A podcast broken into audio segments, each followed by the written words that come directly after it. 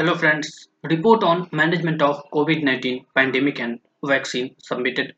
The Standing Committee on Health and Family Welfare Chair Mr. Ram Gopal Yadav submitted its report on vaccine development, distribution management and mitigation of pandemic COVID-19.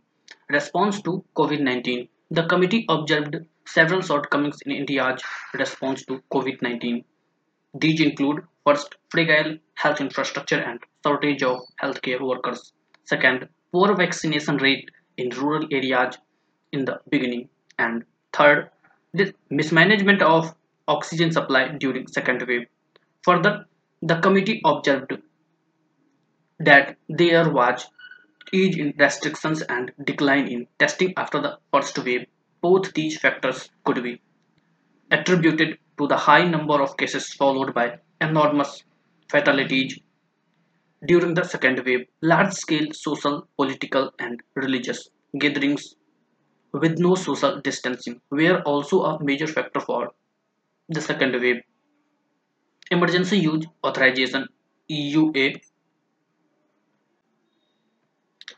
The committee observed that vaccines in India were given EUA without any specific provisions in the Indian drug rules and regulations. Provisions for EUA are absent in New Drugs and Clinical Trials Rules 2019 under Drugs and Cosmetics Act 1940. Laws in other countries are clearly defined for EUA, which ensured transparency in the granting of approvals to vaccines and drugs during the pandemic. However, there was lack of transparency in information regarding the protocol followed and clinical trial data of vaccines in India. There is also lack of clarity in the procedure followed for granting approval for booster dosage.